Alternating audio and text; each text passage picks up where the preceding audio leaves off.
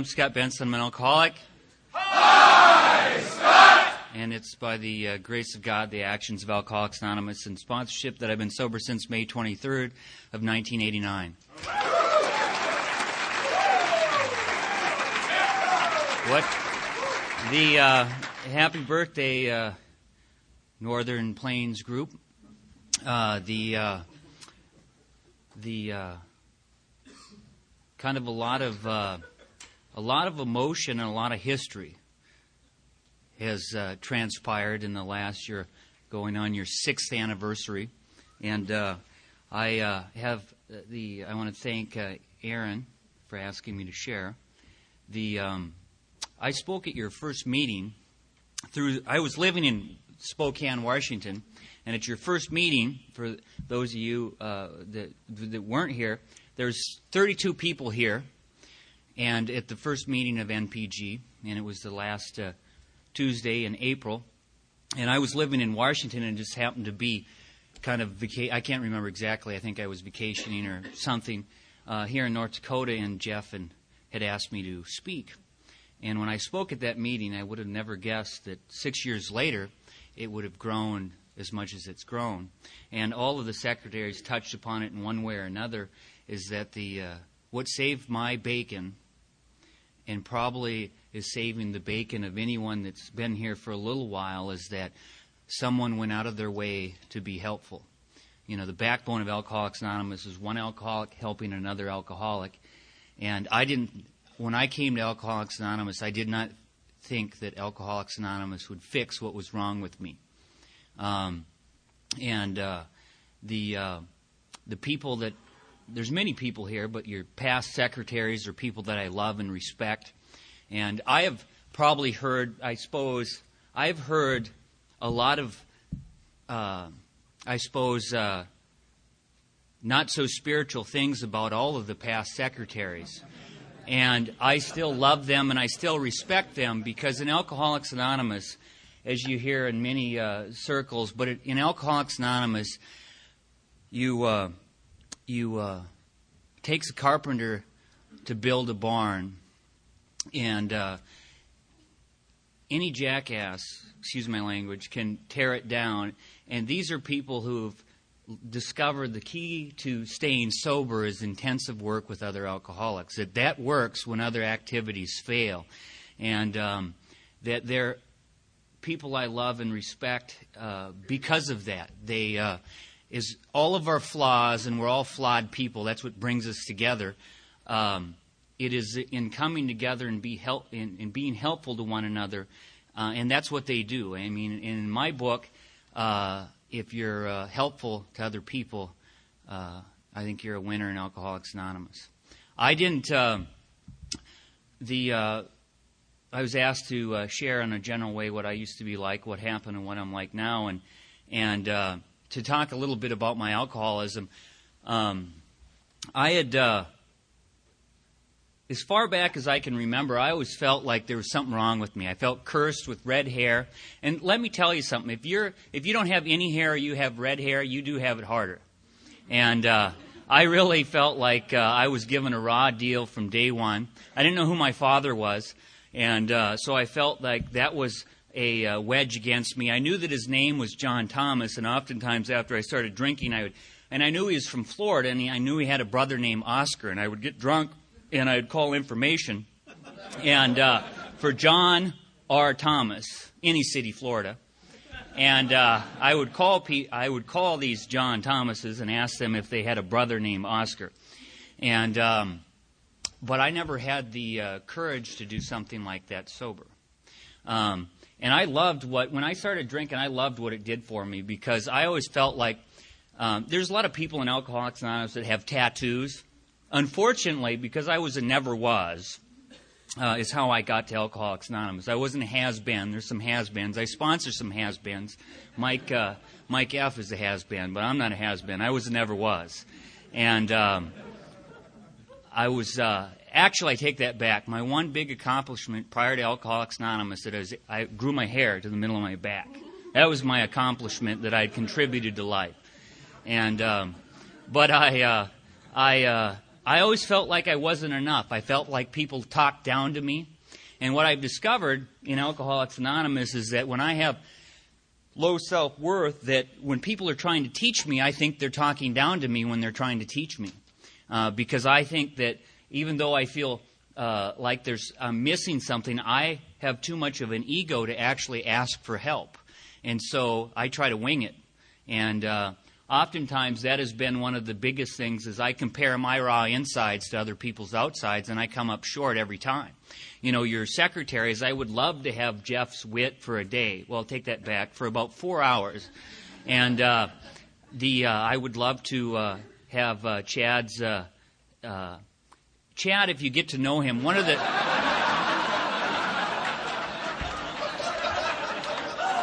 I didn't see what happened, so. If, if you get to know Chad, the one thing about Chad is he will really go out of his way to be helpful.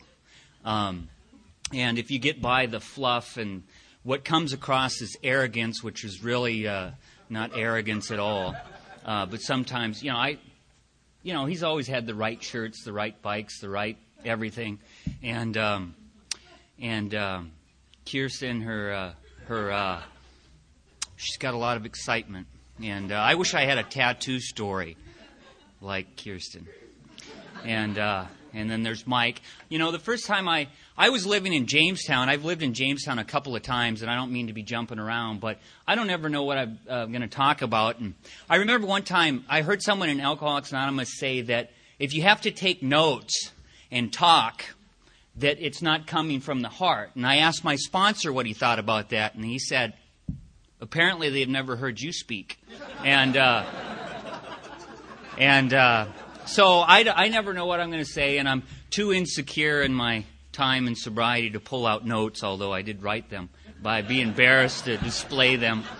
Um, and uh, but anyway, g- getting back to Mike because that's what Mike wants to hear right now is Mike is uh, is uh, I knew he was going to be okay in Alcoholics Anonymous because when I met Mike, his sponsor was Jeff, and I knew Jeff would take good care of him. But I also knew that Mike was willing because anytime I went to Minot, whether it was a Saturday night, a Thursday night, a Monday night, Mike was at a meeting. Mike was at a meeting. That's my earliest memory of Mike. Um, Kenny, on the other hand, he was Kenny. I remember one time Kenny telling me that he really thought that selling vacuum cleaners or something along those lines was really going to turn his life around. And um, some some sales job that was. I remember when I was uh, new and uh, one of my first non-sponsor uh, uh, approved actions was uh, I quit my job uh, doing dishes to sell Rainbow vacuum cleaners and they'd sold me that I was going to be rich. And I remember the first day of the interview that after about an hour, anyone who looked like a salesman was gone, except all of us that didn't look like salespeople they hired. Go figure. Anyway, that uh, that little experience is why my sobriety date is May 23rd of 1989 and not January 10th of 1989. I was one of those guys in Alcoholics Anonymous that I I took two one year chips because I never told anyone I drank.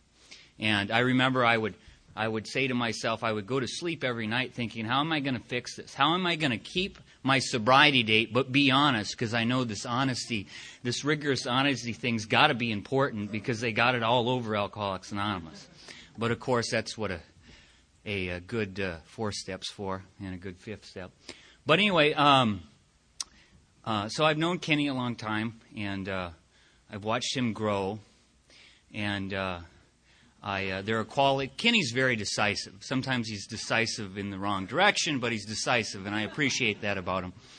And um, and Erin is always uh, very kind, and uh, she uh, I think she spots that I have uh, no matter how hard I work Alcoholics Anonymous, I am I am uh, often intimidated by the opposite sex and stay away from them, other than my wife, of course, because she's married to me and my bride. But I, I'm just, whatever. It's just part of my personality.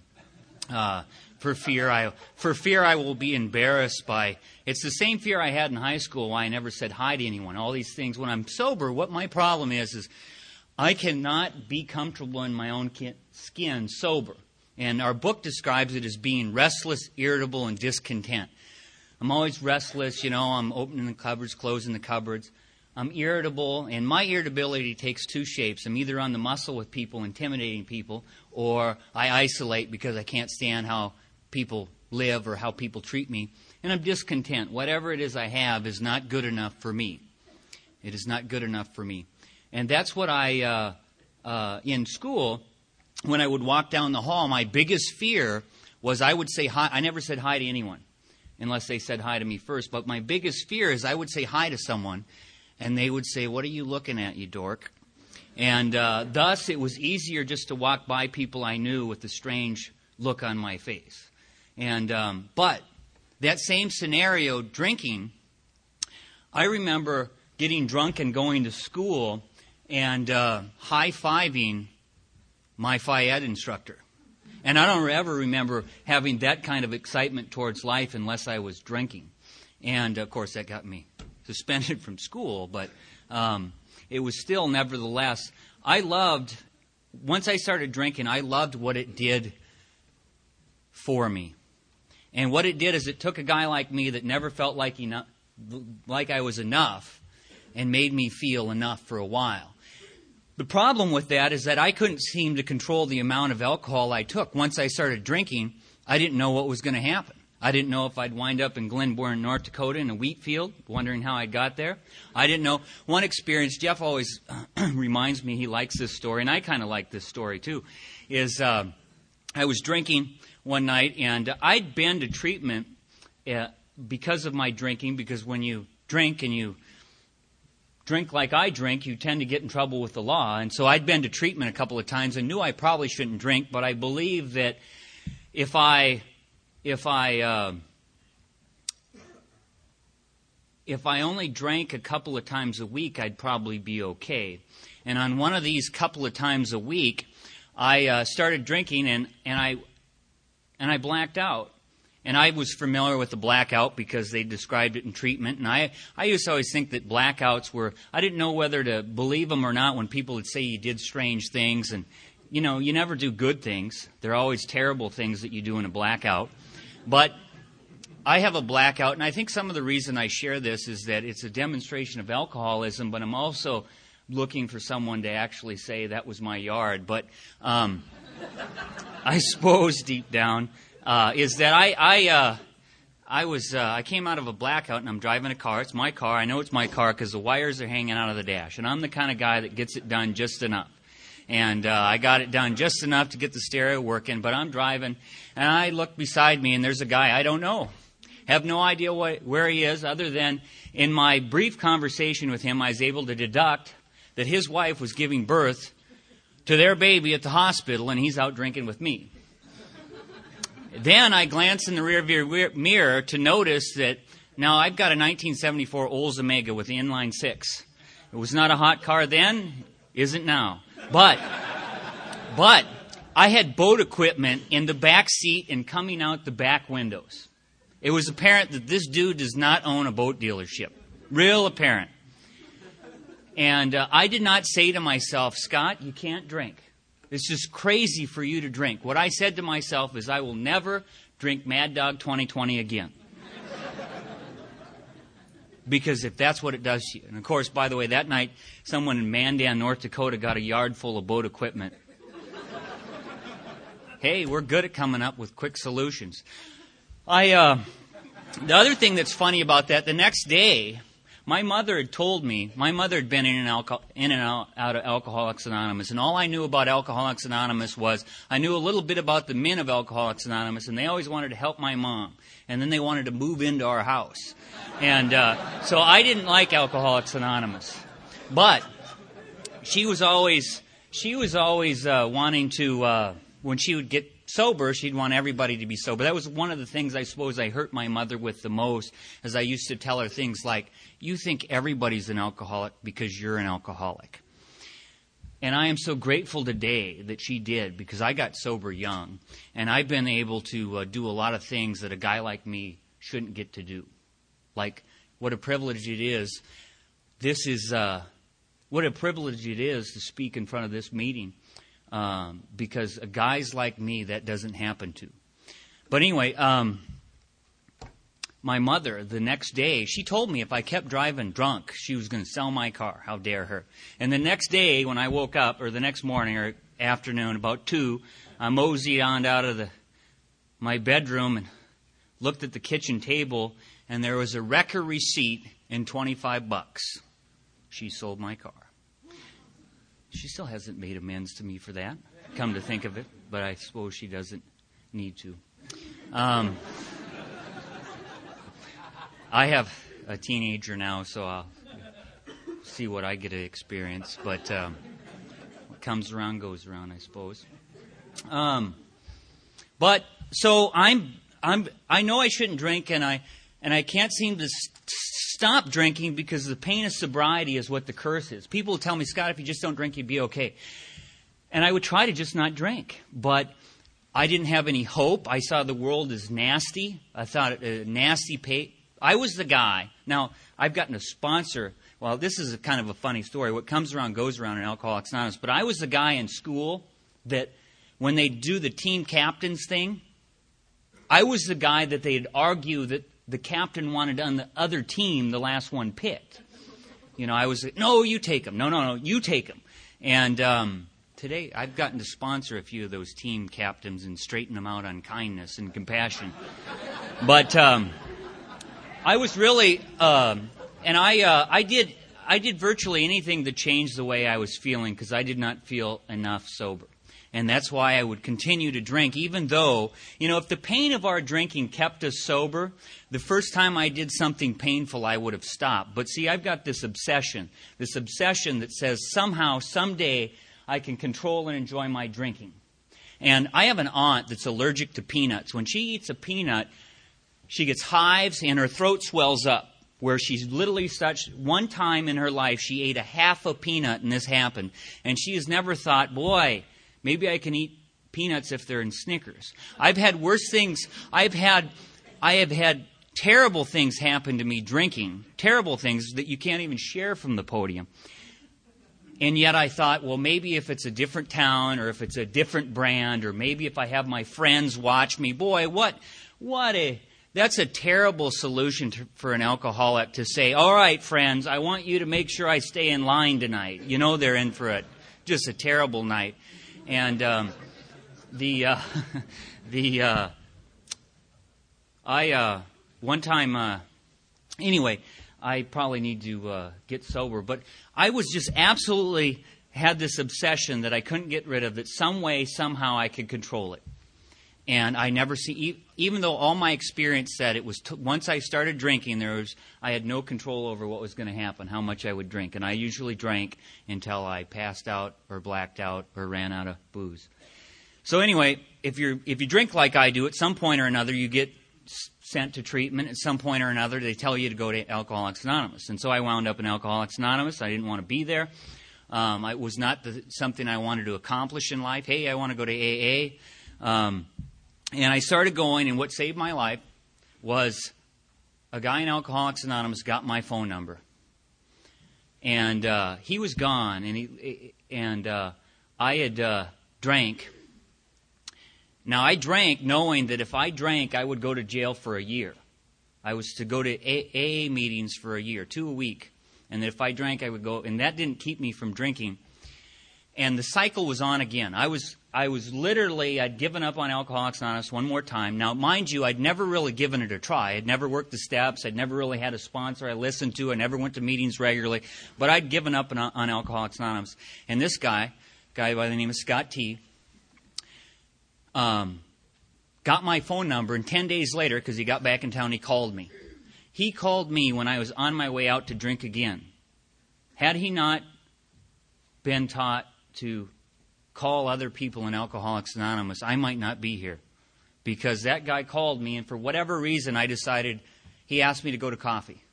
And for whatever reason, I decided to go. And he shared his story with me. Um, and uh, I thought it was the first time I'd really identified with alcoholism because I'd never identified with alcoholism. People always talked about some of the consequences of drinking, and I think the consequences of drinking vary.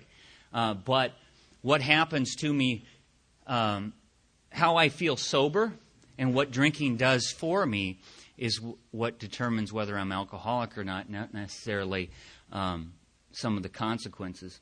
And um, I, he kind of he made Alcoholics Anonymous attractive, and he would call me and take me to meetings, and he made sobriety seem fun. And I thought maybe, just maybe, this would work for me like it had him. Now I had a hard time believing he was like me because when I met him, he was six or seven years sober. He had a nice job. People liked him.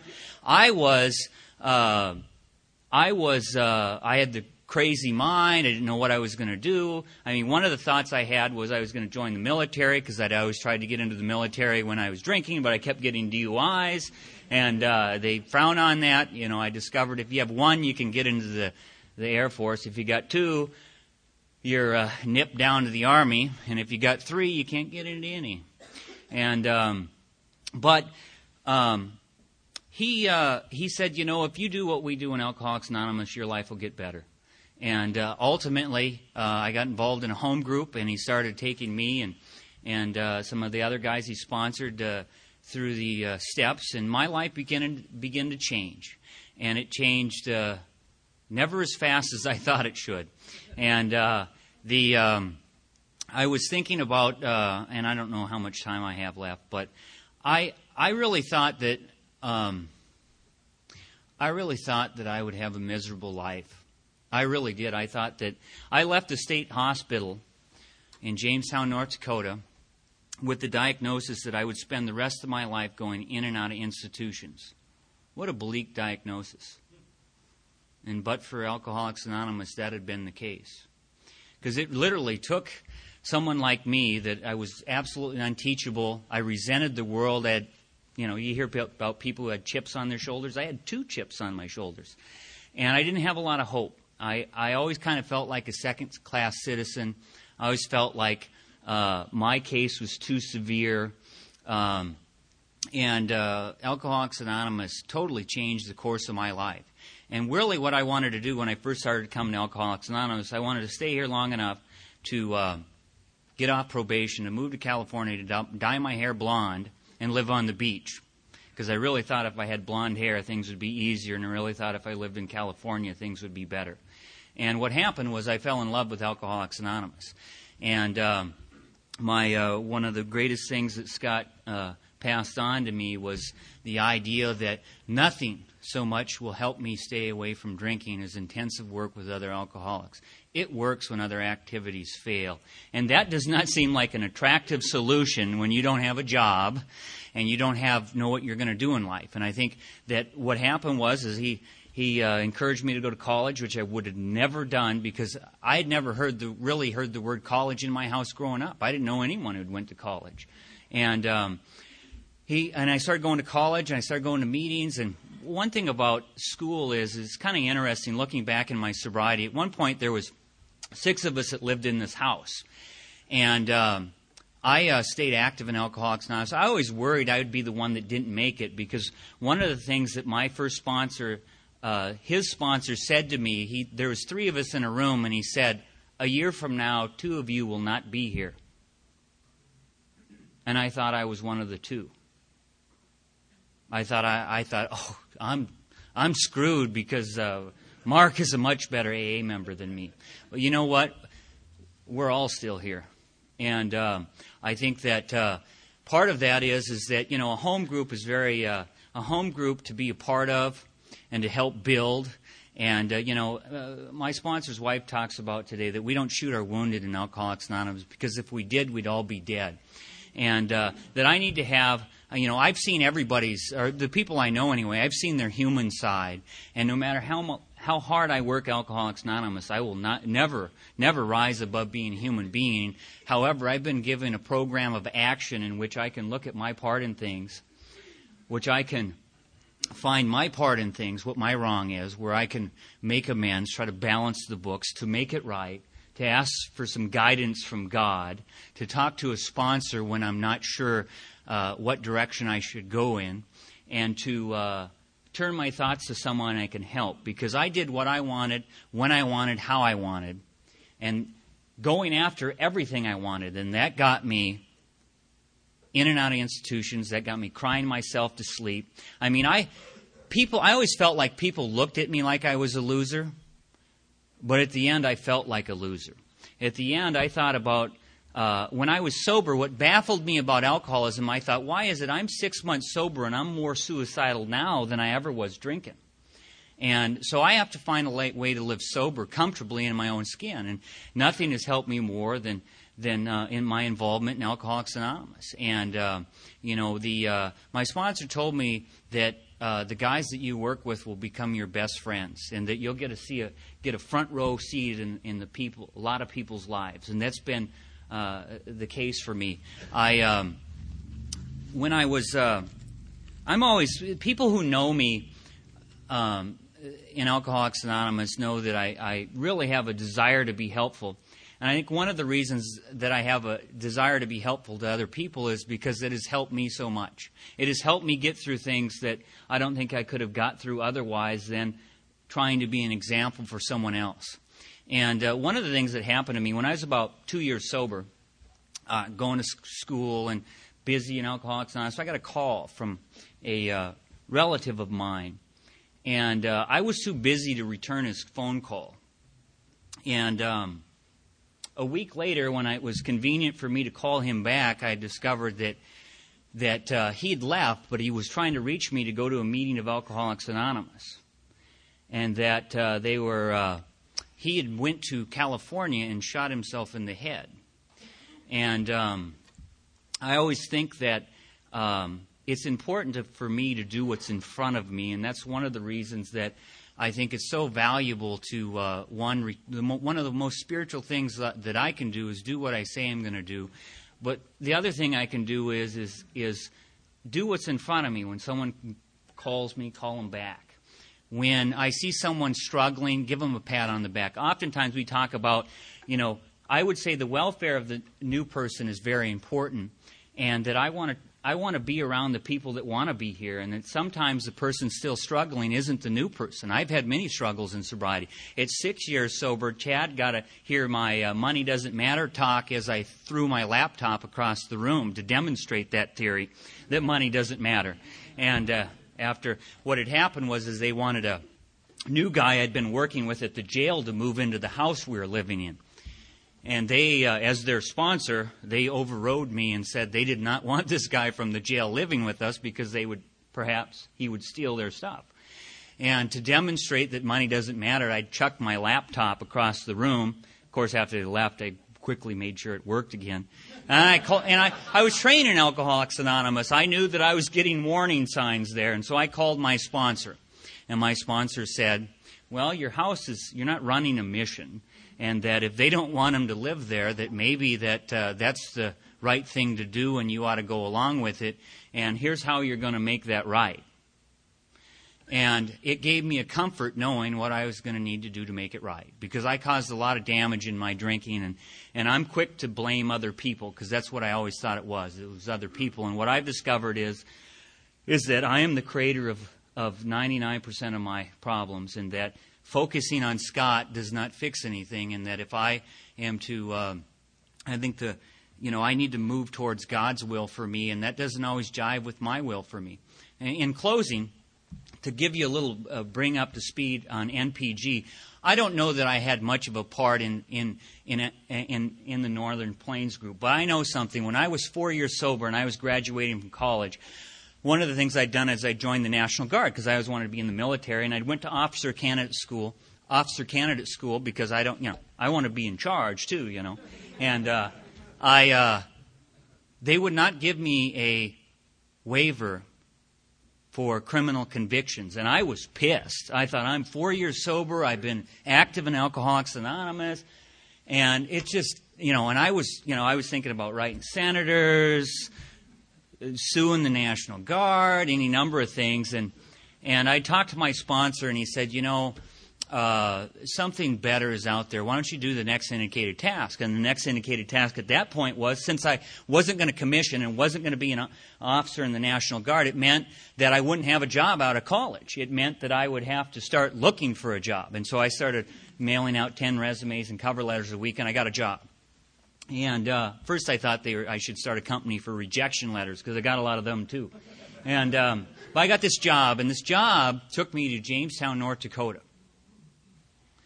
And Jeff was one of the people that helped me move down there. And that first night, we went to a meeting of Alcoholics Anonymous. And that meeting was Chad B. At that meeting was Chad B. I put your two co founders together because they ran into me in brief periods of their life. And because of living in Jamestown, North Dakota, a lot of things have happened to me that wouldn't have normally happened. One, I got to, I get to live in the town in which people told me I would spend the rest of my life going in and out of institutions, and they're right. But it's only to take meetings of Alcoholics Anonymous into them, and I've got to watch. I've gotten a front row seat in a lot of people's lives, a lot of people's lives that a guy like me doesn't get it. The other person that was at that meeting was Mike S., a guy I sponsor here. There's at this meeting, I've you know, there's people that I've sponsored. There's I don't know how many people that I sponsor are here tonight, but people I've had a front row seat in. And a guy like me doesn't get a front row seat in anybody's lives. I'm usually a taker. I'm not a giver. And Alcoholics Anonymous allowed me to be a giver some of the time. And in closing, I think I'm out of time, but today I have a my my bride Shannon is my wife, and uh, I think that she is my my uh, life's companion. And we do things because of the principles of Alcoholics Anonymous that allow us, after being married, to continue to build our relationship. I have five children, and um, I keep busy. And um, I keep busy with them. And I uh, have a business, and uh, that I kind of always wanted but never thought it was possible. And all those things are contingent. And I love them, but all those things are contingent on me putting my recovery first. Because if I don't have my recovery, we've got to remember, I'm a never was. If I don't have my recovery, I will get real uncomfortable sober. And if I get too uncomfortable sober, I won't be here because there's a lot of good people, smarter than me, more spiritual than me, that are not here. And uh, there are a lot of people that uh, at one time sat beside Jeff and Chad at meetings that are not here. And I'll guarantee you the one thing I know about people that aren't here is they're not doing as well as the people that are. They might for a little while. But usually, uh, I just seen another obituary of a guy I sponsored in Jamestown at one point. That what you didn't see is it didn't say he died of alcoholism. It just explained his life where he moved from this town to this town to this town to this town to this town and started all these different careers. And he was in that midst of brief recovery by, followed by worse relapse. And I'm, I, I hope that we all have time to uh, to uh, go out of our way a little bit to uh, be encouraging to someone who maybe isn't doing as well as we are that's sitting beside us. And uh, thank you for my sobriety.